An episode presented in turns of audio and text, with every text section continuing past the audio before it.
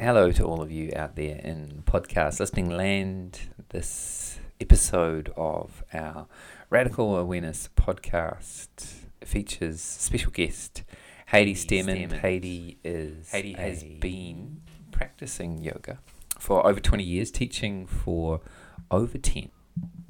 But we are not talking to her about yoga per se. We're talking very much about Hanna, Hanna somatics today. Um, really very passionate about moving with ease, which is something that comes from uh, Moshe Feldenkrais, Hanna Somatics. She is a self proclaimed anatomy and physiology geek and very much brings all of this to her teaching style and her communication style if you have seen her stuff on Instagram. Uh, she initially trained here in New Zealand with contemporary yoga. She's studied obviously Hanna Somatics. Um, she studied also neurokinetic therapy.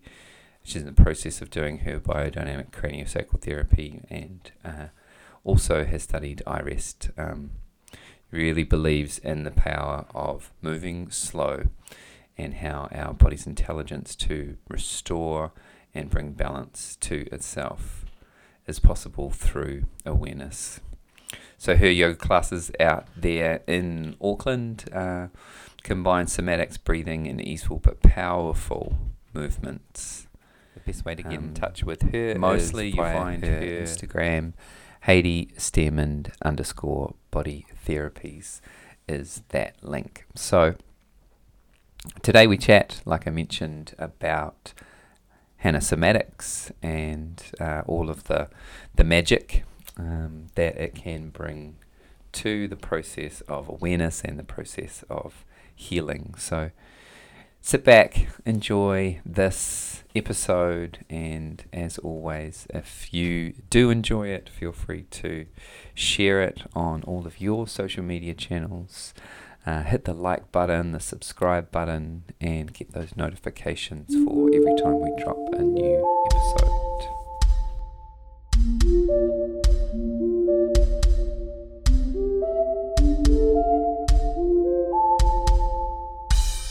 The, the Radical, Radical Awareness Podcast with Nicole and John Allen. Hello, and welcome to another episode of the Radical Awareness Podcast. We are here with our special guest, Haidee Stairmand, and we're going to be talking today mostly about the practice and art of somatics. Now, this word can be interpreted in many different ways. So I'm going to hand the mic over to you, Haidee, to kind of let us into your understanding of this word and how you use how this uh, word is used in the practice that you present. Kia ora, kia ora, thank you. Uh, great question. Somatics, what is it? What does the word mean? Um, it's quite a popular word in the body world at the moment, isn't it, or movement world? Mm. Absolutely. From yeah, so from my experience, somatics, because I came to the word somatics coming through Hanna Thomas Hanna's work, and so the word somatics to me means Hanna somatics. Yep. Mm. But I think the word somatics also is a bigger, it's like an umbrella term now as well, which is great for a field of embodied movement or um, embodied body movement or body work or whatever works probably not a great word for it mm-hmm. so just an umbrella term that means you're feeling something as you're moving and you're taking notice of that and taking notice of that is making changes in your system mm. yeah mm-hmm. noticing we love that word we we took we use that word a lot. Mm. What do you notice? Do you notice? Notice that you notice something? Do you notice nothing at all? That's still something to notice. Uh, all of those kind of wonderful things. Well, it's huge in the kind of trauma informed world where we are with the yoga. So it's really nice to kind of see the fusion of what we're speaking mm. about and bringing those things together. So if we go into what is Hanna somatics, yeah, talk about that. Yeah. So let us in and kind of you know you can go into into into the history into into how it landed in your life. Um, however however it comes to you. But let us in on on the magic of of um, of Hanna somatics. yeah and it is it is magic it is magic sometimes you you know i've done it for many years now and every time i get on the floor and i take myself through a Hanna Somatic movement practice it's like wow something always something different happens and it's always feels like it's really helpful whatever's happened and it is a bit of magic when i taught a class years ago someone actually said after the class he said to me what is this witchcraft? yeah. I, when I first lay on the floor, I was like all bunched up and I could feel any, everything. He's like, by the end of the hour's class, I was just like all flat on the floor. And I'm like, that's it. You got it. Whatever it was, you got it. Um, yeah, so there's a bit of history um, from my understanding with uh, Hanna Somatics is Thomas Hanna was one of Moshe Feldenkrais's students. Can you hear there's a bit of drilling going yeah, on? Okay. Yeah. Just keep life, going. life goes on and uh, and uh, drilling drilling happens. There's some drilling out west right now, coming yeah. in live. Yeah. yeah, in the nice quiet palatial Titirangi, and there's some compound drilling going on. um, so uh, Thomas Hanna was marvelous. I think really brilliant thinker. He was one of um, Moshe Feldenkrais's students, who I really really rate. I love uh, Moshe's approach and philosophy around stuff. And Hanna, in my understanding, was more of a philosopher and took mm. what Feldenkrais was doing, which was lots of exploring, lots of moving and systematic ways to get freedom in the body. And he sort of hypothesized that if he wanted people to free their minds, he had to get them to free their bodies. Like you're not going to have a free mind if you're walking around with a, you know, a shoulder dysfunction yeah. or chronic pain which is, you know, for us now in 2023, it's kind of second nature to think like that. But it was probably quite revolutionary to be thinking like that in the 80s and the late 70s. And so Hanna's approach is he took Feldenkrais's uh, sort of explorations and he made them a bit more clinical, I guess is a good word to use. And he added in what's called pandiculation. Mm. And pandiculation, the elevator pitch for pandiculation is it's uh, tightening of something that's already tight or a group or a muscle. It's slow releasing, and you're feeling yourself doing the tightening and the releasing to a complete rest or a neutral. And something in that uh, happens where your motor and your sensory cortex and your brain, the part of your brain and your nervous system that's looking after movement and feeling, it feels something, it notices something, that word noticing, and it changes it. Mm. And the really cool thing about it is it changes it from within and it changes it to however it wants to change it. It's not like I'm putting my hands on someone and going, actually, your shoulder's up here. I'm going to force your shoulder to be down or I'm going to stretch the hell out of the area. It's the body's, it's doing it itself and it's doing as much as it needs, as much as it wants, and as much as is comfortable for it. So I came to um, Hanna Somatics uh, probably about eight or nine years ago. It wasn't long after I started teaching yoga. I was in lots of pain. I was having, I had frozen shoulder. I wasn't able to lift my arms up very high. And I thought, I'm teaching yoga and I'm getting stiffer. I'm getting mm. tighter.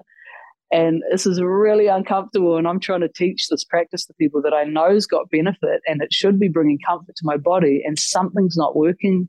There's mm. something limiting me in what I'm teaching or what's happening in my system. So my friend was a um, dancer and a movement teacher, and she said, "Oh, Haidee, I've been doing this stuff, and it's these really funny little small movements.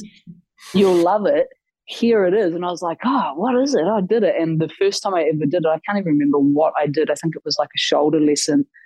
Um, I got up and I cried after doing the one shoulder because I was like, oh my god my shoulder doesn't live up by my ear anymore. And I, this is it's like and it felt really good to do. It was pleasurable and i was just totally hooked into it. And i wanted to i gobbled up every bit of information i could find about it.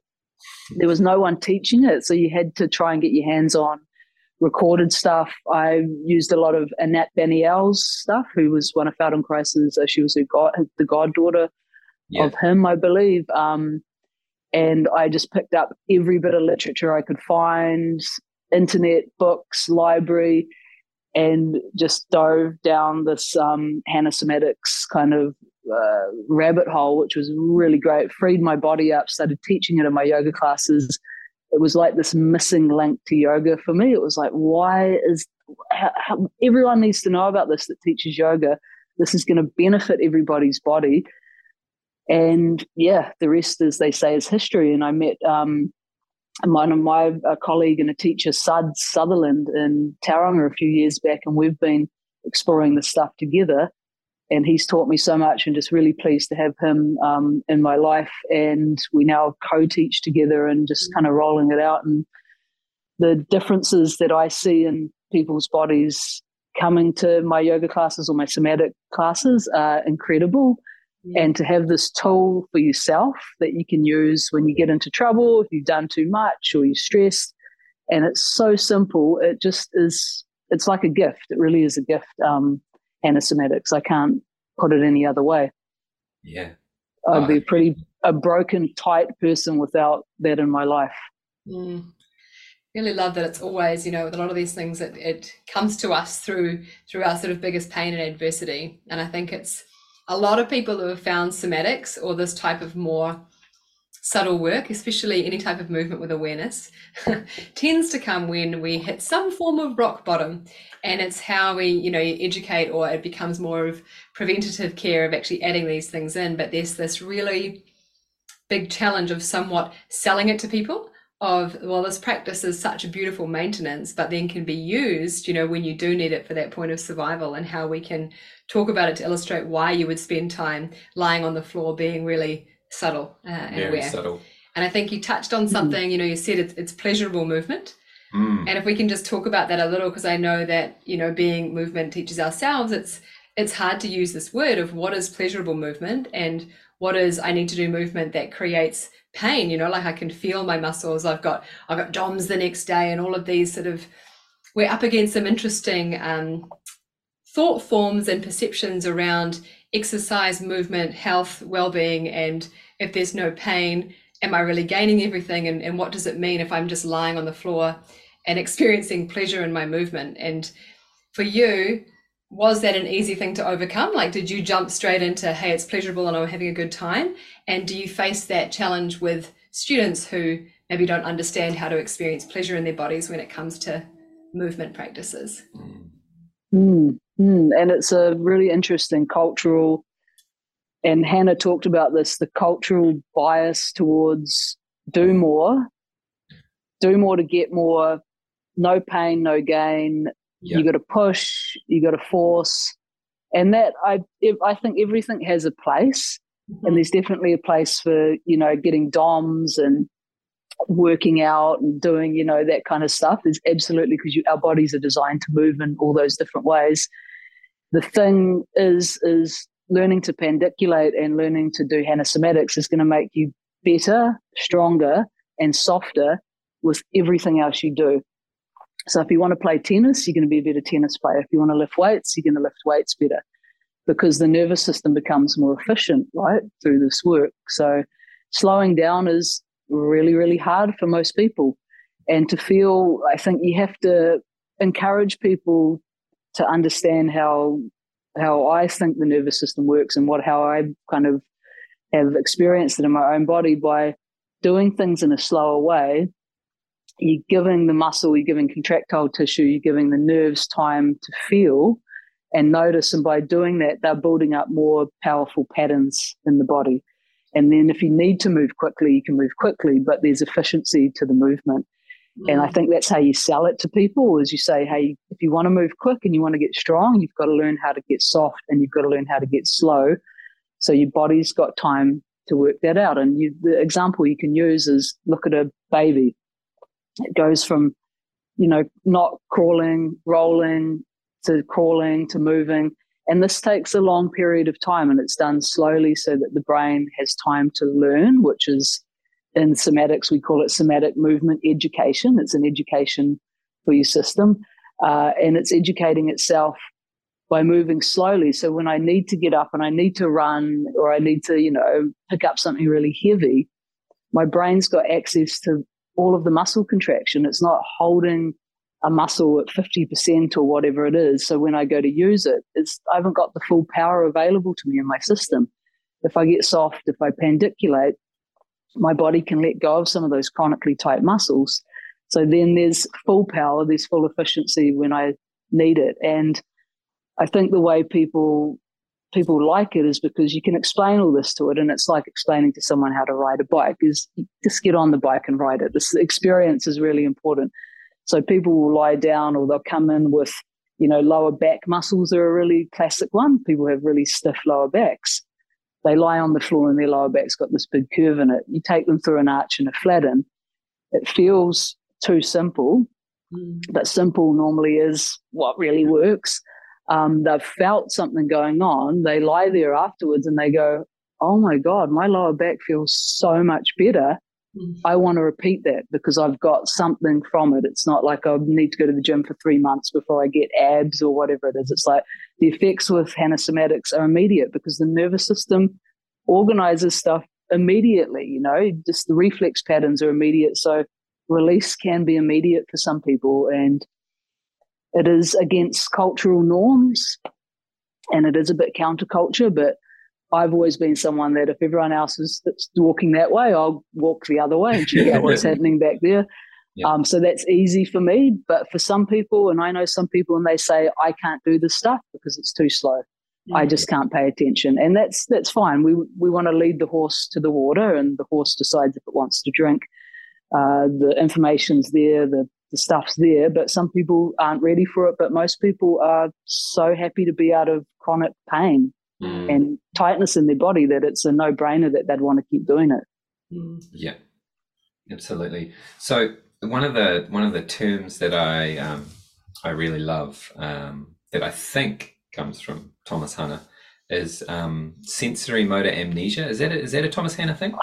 that is Thomas Hanna. That's um, yep, SM SMA. Yeah, there's two yeah. SMAs. There's sensory motor awareness, mm. which gets you out of sensory motor amnesia.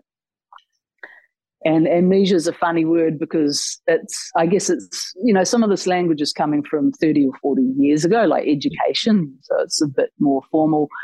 Um, but so the amnesia comes from, it's like you we call sensory and motor amnesia. So the good example is someone's got one shoulder that's lifted up higher than the other.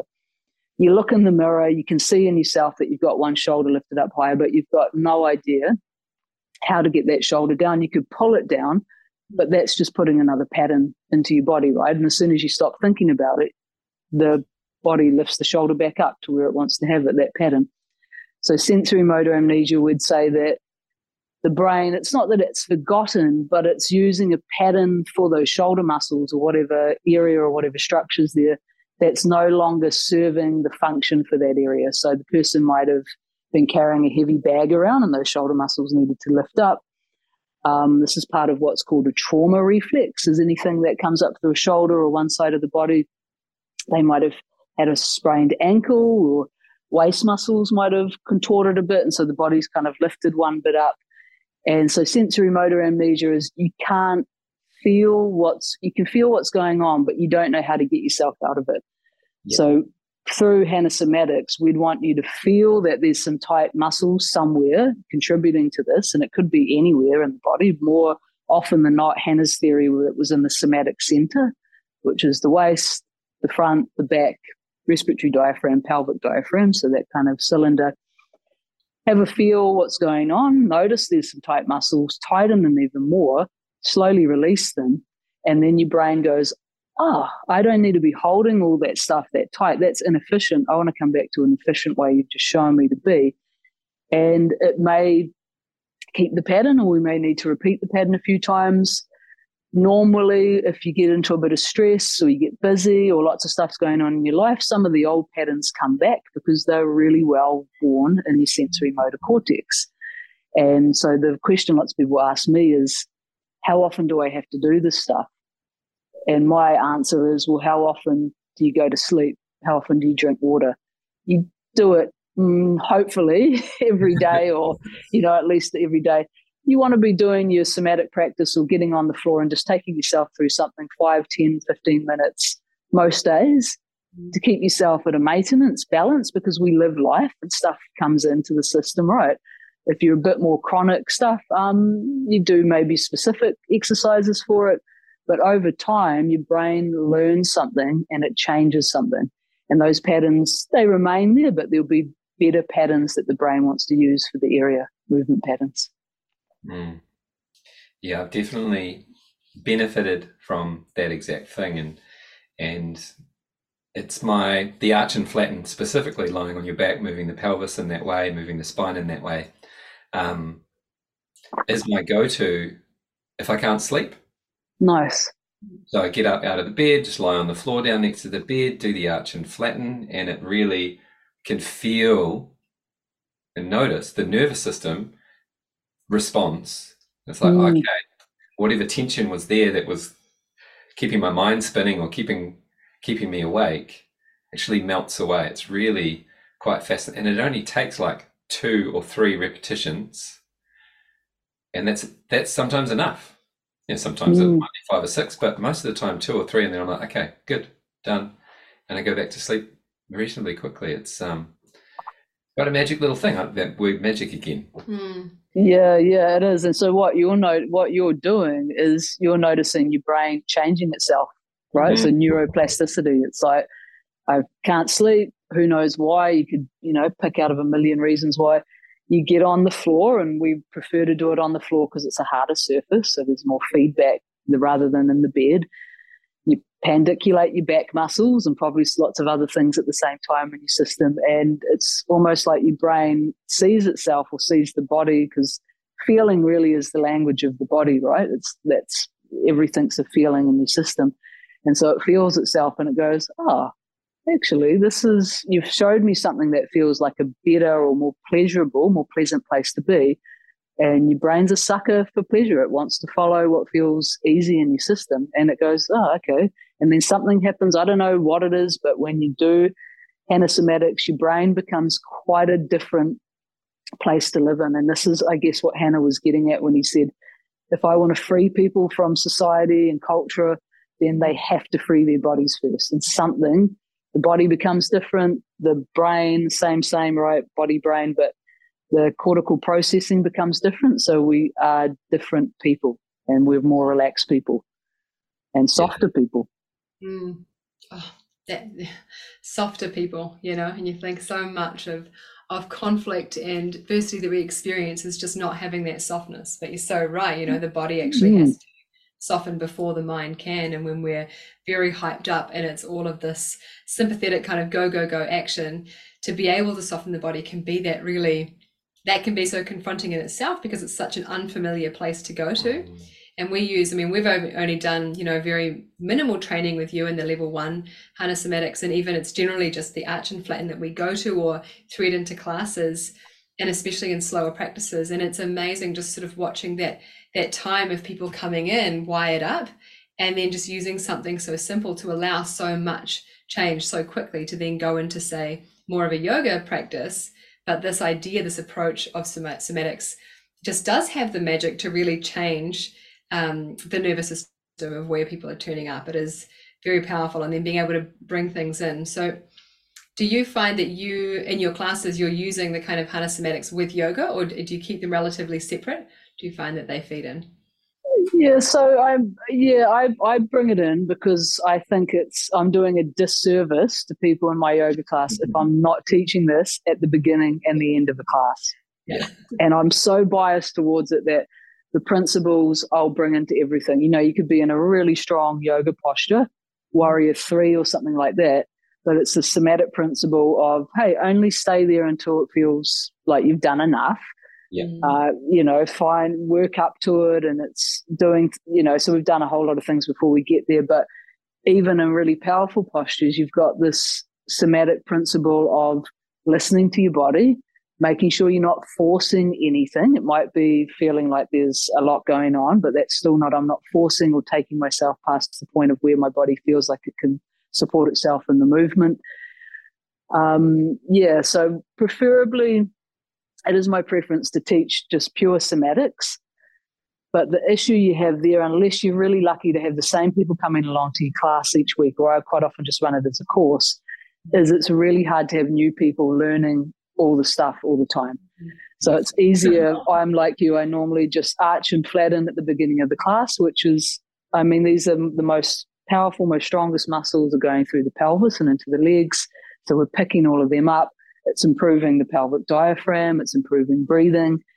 And these are all things that complement a yoga practice mm. as well. So I just I see it as a no-brainer. And when I teach people somatics to teach other people, my big thing is no, it doesn't matter if you're teaching somatics or yoga or whatever it is, know what you're teaching and know why you're teaching it. Mm. Explore it yourself so you really know it, and then you can put it anywhere you like. But don't mash things across each other. Keep them kind of pure, but keep them pure in the way that you're understanding what you're doing. And an arch and a flat is still going to be valuable for someone in a yoga class, but I'm going to say to be more valuable for them if it was in a pure somatics class because yeah. we're going to be doing a whole lot of pandiculation after that as well. Yeah. But there's still there's benefits to it, and if you can get someone to understand that slowing down and doing these really feeling quite simple little movements and repetition and then get them to feel there's been a change in your system. Lovely lovely. It's like then they can this will start to feed out into other parts of their life and that's that softening and that yielding thing that might start to happen where someone goes oh man i've been doing the gardening right? And I, my back you know is really sore oh i lay down on the floor and i did some of those weird pelvic things you showed us and then i lay there for a bit and man i felt better again and it's like so you've just worked out that your system's got it's created the problem, but it can create the solution for you. And that's giving someone the power of, you know, you don't need a hundred different body therapists. They're all great. But if you can lie on the ground and do something really simple and it gets you out of pain, that's uh, a pretty amazing thing to be able to give people and to be able to, you know, let them be introduced into as well. Very amazing. Now, I know for myself, and it's coming to the workshop and, and doing a lot of it in a day, and other friends who have done, you know, you first come to the stuff when you're not used to it, and having a lot of things in the body and patterns and everything, of feeling headachy, nauseous, or very overwhelmed by emotion that you don't really understand. Um, just like that can happen in yoga, but can we speak a little bit to to why this happens, like the sort of symptoms that come up and that is it this process like you were touching on the principles of you know that's too much and especially in a, a, training container you know it's like oh actually i needed to stop but i wasn't really listening to my body in that sense of hey this is too much. And is it a common response? And and yeah what what do you say about it i guess Mm, it's really common, especially when you te- in a training environment. We're doing like no one's pan going to want to be pandiculating for two hours, a, three hours a day, right? this is medicine. Too much, eh? It's too much. Yeah. Your body, you know, needs to get up and do its normal thing, um, and it'll happen when people first start coming to classes as well, and because of the cultural bias of we've got to do something to get something, or I've got to do something big to feel something is we quite often call that over efforting. And, you know, I, me, and all of the things I might know, I still get on the ground and I over effort in some movements. And I catch mm. myself doing it and I'm like, actually, Haidee, stop going fast, stop thinking about what you're having for lunch, stop trying to do something to get something, and just enjoy the process of what's happening in your body right now mm. and give yourself time. So it's really, really common that there can be, especially, uh, you know, there's that issues in the tissue saying that is you're pandiculating and your body's letting go of some chronically tight muscles or things that have been held in a certain way for a while. There will be memories or feelings or emotions that come up with that. And that's, we see that all the time on our training environments. And so something nice that Sud says, and I've picked it up as well, as he says, gives when we have our integration period, so we do the movements and we have a little rest before we do some more. Those are really important. That you give space to whatever else is in your system. It's we're not just structure, right? Mm-hmm. We are complex beings with lots of things that have gone on in our lives, and things can come up. And sometimes people can get, if you're releasing some chronically tight muscles, there's going to be other parts of your body that have been used to that and from a structural point of view, they they might might get sorer, or they might get tighter, or mm-hmm. things might get stirred up before they release. And that is all part of the process of learning about yourself and actually learning to go maybe a bit slower and doing less as well, which again is counterculture to do less to get more space.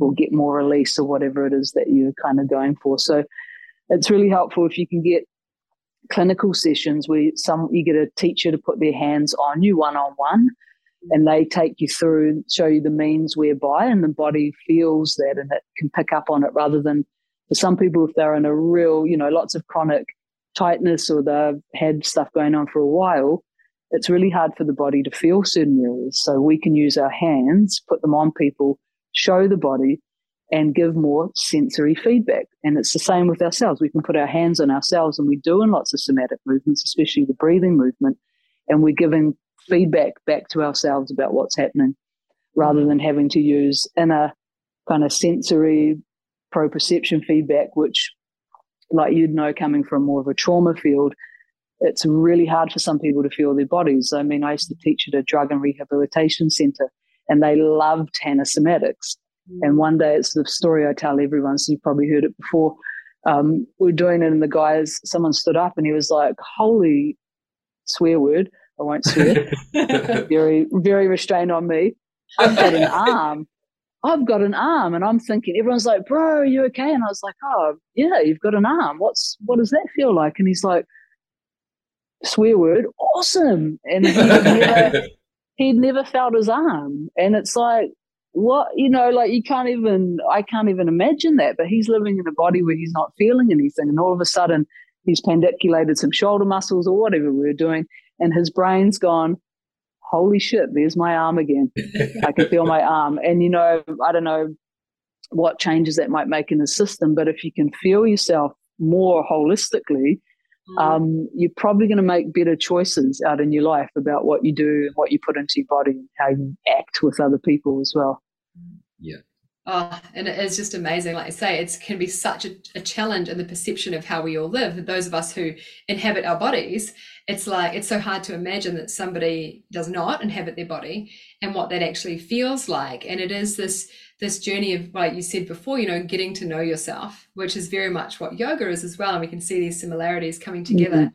But mm. that that can also be such a shift in worldview mm. of like we're here to actually get to know who we are and to inhabit our bodies in a positive and kind of loving way, right? A compassionate way. Mm. But it is so foreign in the worldview of, of what that is, rather than I'm going to move my body to create some goal, as opposed to it's kind of like going on a on a lunch date, but with myself, just to get to know me and what mm. that is. I've got arms and legs and interesting, you know, my own journey, I never realized I wasn't living in my legs until I started living in my legs.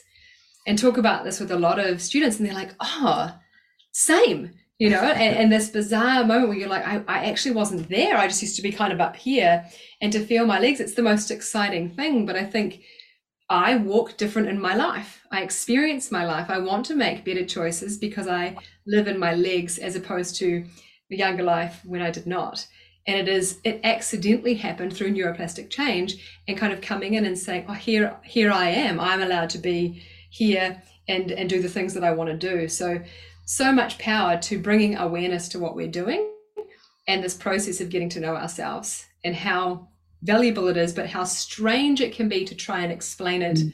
to someone who has no idea what we're talking about because it all sounds a bit out here where actually it's an incredibly embodied physical process that's um yeah literature mm.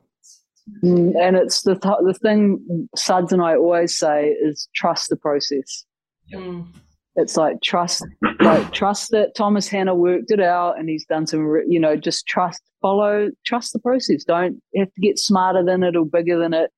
Just get on the floor, pandiculate, sit in a chair, pandiculate your shoulders, whatever it is trust the process and trust that your body's always got your best intentions mm. at heart, right? Even though you might have chronically tight muscles, it did it all for a really good reason to keep you moving through life. And it's so it's just and it's like giving yourself a break as well. I'm just kind of being kinder to yourself and going, oh, okay, that's my body is kind of intelligent and it did all these things to keep me upright and moving through space. And now I can give it some stuff back and trust that process. Just nice and consistent practice.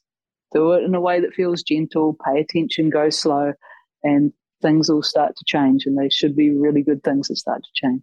Yeah, and it was I think it was Will, Will, Wilhelm Reich who called it armoring, and I think um, from what we understand about the kind of the lineage of practitioners, there's there's a connection between Reich's ideas um, and the way he thought about things that that passed down to to Feldenkrais and that passed down obviously to Thomas Hanna in that way. Um, and he had this this idea of armoring. He did use in a not a not necessarily a negative or positive way, but this this neutral idea of that armoring is such an important process for the human to protect themselves from the madness of the world, however you perceive mm. the madness to be, and that taking off the armor is such a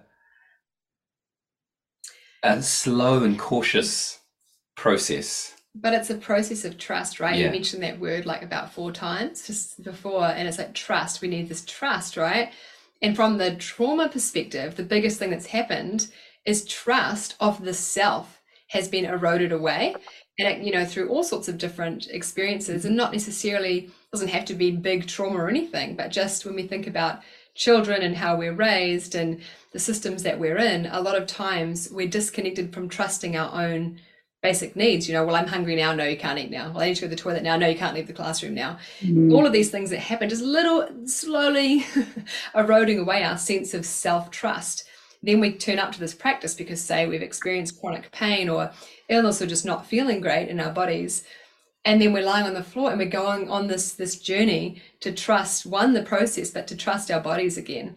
And I just anybody who's considering, you know, trying it is to know that building trust, just like in any relationship, takes time with ourselves when it's been eroded, which wasn't necessarily our faults or, you know, our parents. It's not about blame. It's more recognizing that it does get taken away through young life and it is a process of slowly bringing it back and knowing that it's probably the most worthwhile thing we can do you know is to to build that trust. And that i think this practice and the way you're talking about it is very much speaking to bringing back trust within the self and then trust within the world right? Trust trust mm-hmm. here first to then be able to experience trust outside of ourselves to go and do those other things we want like playing tennis or weightlifting or being a lawyer. I don't know. Um, but this is is the center and i know that with well, i don't know i'm assuming that thomas hanna spoke about that kind of moving from the center i'm not sure of the right words with that you said it before yeah, he also talked about like that armoring. He called it somatic fixation.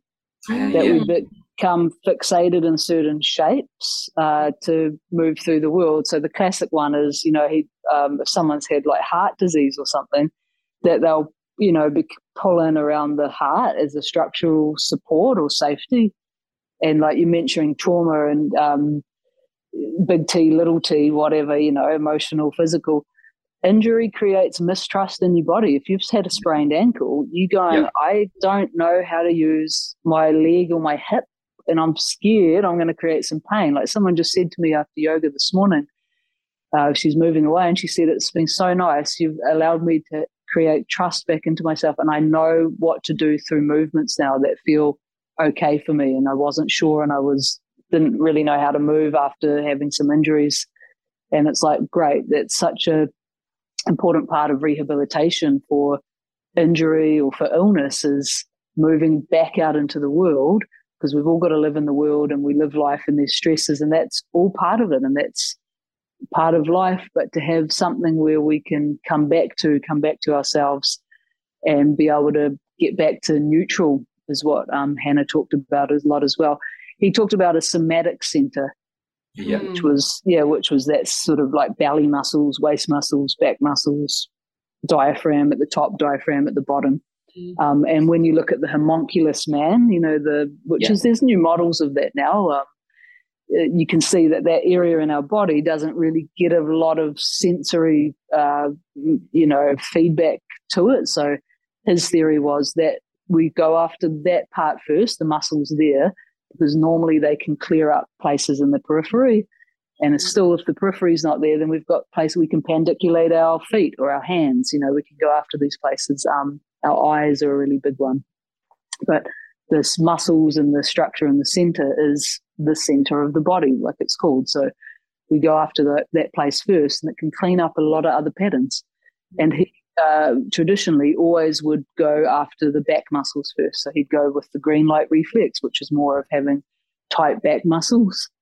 Um, and that ten, which is more of like a kind of sympathetic response, right? Like that extensor tone, standing upright, you know, busy. I'm kind of out there in life. Um, oh, now I've got these really chronically tight back muscles and I've pulled my back or something. And whatever for his theory was, he he believed, and I probably believe it as well, working with people, is the back muscles are really strong, right? The body's kind of looking after you by keeping you upright. So if we can bring some more awareness there, some more ease and some more space, we're going to create a lot of other changes around the body as well, just by getting sensory motor awareness over our back muscles. Mm.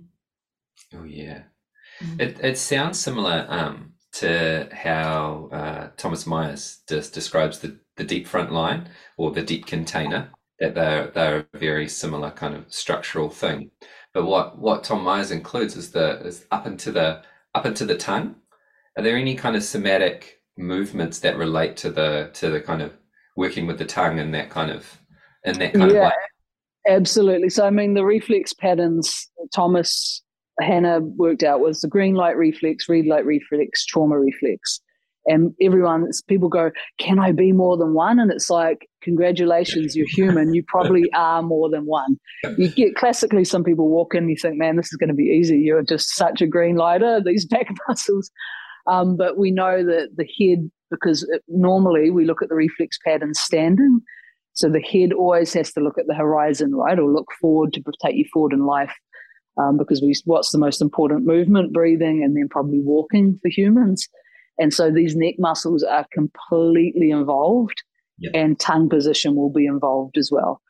And me being me and the bit of the physiology and anatomy kind of uh, freak I am, is I pandiculate my tongue, and I've you know, and there's movements where you can pandiculate your neck muscles just by themselves, um, and it's really powerful. And apparently, Feldenkrais, near the end of his um, life, he said, "I'm just going after the eyes and the hands now."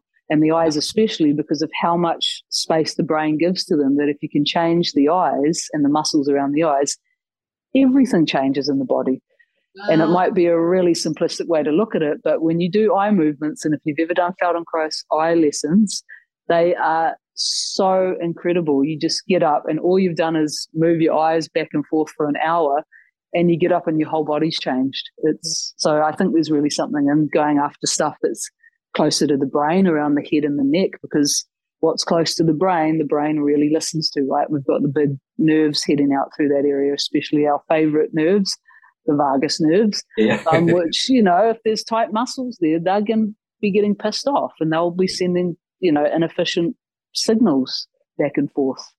So, yeah, go after the tongue by all means, give it some attention. Yeah. Oh, but it's so interesting with the eyes. The eyes I mean, yeah. especially because there's a lot of that in the yoga tradition of, you know, practices with the eyes. Um, and I, same thing, like if I do with the eyes, get super nauseous, you know, all the tension, all of that sort of stuff. And I've seen it with other people when trying to, to work with them. And I'm just like, oh my gosh, my reaction to you saying an hour of the eyes, I'm like, I want to throw up already. It's a lot, you know? Yeah, uh, but and, what, what are they, what are you doing over there? hour? Are you going slow? You're yeah. only doing what feels comfortable. You're taking breaks. you're doing the somatic principles. You're not like doing power eye movements. and and that's and it, the eyes will tell you if you because you can't lie to your eyes. Like if you're trying to effort or push the eye movements, it's not going to work out well. Yeah. I mean, I'm like, I'm, in, I'm like, that's what I need. You know, you don't know it, but it's exactly that thing. I'm like, I have to be moving like about a yeah uh, micromillimeter uh, time yeah and well that's that brings us to a good point is if people if you can't do the movements you can imagine yourself doing them mm. and the brain doesn't really care what's imagined and what's actually done it's if you can just imagine moving smoothly or imagine moving gracefully your body normally starts to pick up on that and does start to do that so use your imagination it's there it's available I love that. Thank you, Haidee. Yes, me and my eyes. now, can we just can you just clarify uh, verbally right now the principles of Hanna Somatics? Hanasomatics. Yeah. So go slow, guys. Go slow. Go slow. Go slow. Go slow. Pay attention. Yeah. Because as soon as we pay attention, our brains are right there with us, right? So this Feldenkrais was really big on this paying attention. Go slow, pay attention, enjoy the movement. So Mm. it's not like you're like, oh God, I've got to lift my shoulder up and down 10 more times. It's like you're actually enjoying what you're doing. You're trusting the process and you're taking breaks between the movements. Mm. Yeah. And that's that probably there is a whole lot of others, but they are the ones if I teach a somatic class, I probably sound really boring. I repeat that so many times. But when you're doing when you're doing somatics and someone else is talking to you through an audio you're getting taught, there's something happens in your brain and you go into a really it's almost like a childlike mind and it's a really you're in quite a simplistic place where you don't need too many instructions and you don't need too many words and just to have those reminders of go slow pay attention take breaks when you need them whatever the other one was i can't remember it right now. That's so important because you forget because you're in the movement and because quite often we're in our own sensory motor amnesia. And that's like oh that's right there i am trying too hard again Mm. It's not necessarily Yes. feeling good that right now. Yeah. it's not necessarily feeling good and some people say you know some of the bigger movements like backlift and they go well this is feeling like i'm doing a lot in this movement it doesn't feel like i'm just doing a small movement It's hard. but yeah. still it's a harder movement yeah it's a big movement but we want to be doing it in a way that feels like we're not efforting we're not pushing into the movement and i think a big uh, one is you've got you're teaching your body to have control over an area again so w- through the movements we want to feel that we've got sensory control over the movement we're not just kind of flopping the arm down or moving quickly so yeah go slow pay attention and enjoy the movement Mm. So, so Kind of really- simple It does, Yeah. Yeah. and what a, imagine taking that out into your life Yeah. enjoy life, pay attention, and go slow. Yeah. It's like it's kind of like, oh yeah, wow, this is I can use this out of my life. Yeah. It's a great reminder. And it is funny how much we use that actually in classes, you know, Yeah. and, and, and seeing the influence and how it kind of comes in. Because I know in working, especially small classes or just one on one, this idea of, oh, but could you just do a little bit less? You know, can you, what, what if you just did less or we went a little bit slower and then someone's like, oh, ah, oh, ah, yeah, I get it. You know, and how quick overwhelm Mm. can happen in the system where it's like, I'm trying to go bigger and then it's, I think the default of sort of bypassing attention is to go faster Mm, and then we slow course, down yeah. and i think people are scared of slowing down but in, in actual fact when we do it's like oh oh look I, i'm here and I, I can do this you know and again it's always i'm so fascinated with the perception shift and how important perception and actually cognitively understanding something as well as putting it in the body can have this really holistic kind of um, effect on like oh now i know how to do this or i take that empowered Mm. approach to my own well-being And it's and also letting people know it's okay to be confused Yeah. and to not and to not go. I it took me like three months to feel my waist muscles in a side bend. Yeah. you know, teacher. Oh, there's nothing tightening there. I have no waist muscles. And so it's like giving yourself, oh, it's okay to be confused and it's okay not to feel stuff. Your body, depending on how long those patterns have been there, it might take you a couple of months to get a sense of your back, you know, like, so this is all, this is part of the process. Trust the process with this stuff. Doesn't have to, I get up off the floor and everything's gone out of my system after 15 minutes and I'm off. That might happen after a few years, but probably not because we're living life. So I think just, and don't judge yourself through the movements messing them up, getting them wrong, going fast, over efforting. This is all teaching you something about yourself. And so it's just a exploration. Get on the floor and just explore some stuff and have fun. That was Feldenkrais's big thing is have fun, explore. No true learning happens unless we're actually having fun. Otherwise we're just memorizing someone else's ideas. When we have fun, it becomes our own ideas. Yeah. Yeah. He's master that's so good such Yeah. a good yeah. yeah. oh what a yeah, clever, clever, clever people that we're able to take their stuff. And I think Hanna would be really pleased with someone like myself. I hope so. Um, taking his stuff and exploring it and adding on and taking it out into yoga. And you know, it's a living thing, right? It's a, evolving and it's living. I think he would be very proud of you, Hayden. You know, you're an amazing teacher and your passion, and you know, like you say, you do love the spine and anatomy and physiology. And I know you could talk about it for days on ends. Uh, if you don't already follow Haidee on social media, I highly recommend it. It's very entertaining. What is your What is your social media? It'll be in the link in the, in the show notes. But what is your yeah, social? just just No. search my name. It's under Haidee Stairmand Body Therapies because I do too many things now, so I can't Yeah. just say yoga anymore. It's yoga, trying it's to- anesthetics, it's neurokinetic therapy. I'm studying to be a craniosacral therapist as well. But the cool thing about all the stuff I do is it all overlaps and it's all about actually doing the same stuff, but just coming at it in different ways. Um, and again, if you do a lot of stuff, just be clear what you're doing and don't mashing stuff too much together gets a bit messy. So it's really nice to have, you know, if you're doing cranial sacral therapy, that's what you're doing. If you're doing somatics, that's what you're doing. But it's just giving you more tools to use, I think, um, to get first and foremost myself out of pain uh, and discomfort. But I really like helping other people to live a life in a body that feels really good to live in, and it's possible. Mm. Awesome. Yeah. And so we're really excited because you're going to be coming to our studio and running a workshop, which is awesome in October. Um, I think there's one spot left Yeah. at this point, but we are if you are interested, send us. Then you can um, send us a, a message via social media, any form, via email, Studio Raw Yoga. If you're interested in the workshop, even if it is sold out, if you send us interest, we'll put on we'll another put one. on and we say that, but we're hoping Haidee would want to do another one. Yeah. Of course, of Yeah. course. And If otherwise, there's she- willing, willing bodies, there's a willing teacher. yeah. Absolutely. Otherwise, she's there right now out at Yoga West, where most of your stuff is based, eh? Because you're out west. Yep, yep, come and see us in Titirangi. Um, I'm really happy to pe- see people one on one. I use a space in Avondale as well. I mean, I think there's benefits for being one on one with people, but there's also benefits for being in a group as well, because I understand for some people, one on one, money wise or whatever, or just uh, it can feel a bit overwhelming and it can feel Yeah. safer just to slide in in a group class and start to kind of go, oh, what's all this slow stuff on the floor she gets us doing? And I get up and I feel pretty good afterwards. Mm. Yeah. Awesome. Love that. Awesome. Awesome. Anything else? I don't think we've got any other little mm, Mm, questions on the list. It Yeah. was beautiful. Thank you Yeah. so much. I just love the way you talk about it and explain it. It is just so embodied in every part of you. And I'd love to hear you talk all day, you know. But really, I think it's beautiful work and what you're doing is beautiful and that so many people could also benefit if it's what they're looking for. Because sometimes we don't know what we're actually looking for, right? Absolutely. Mm.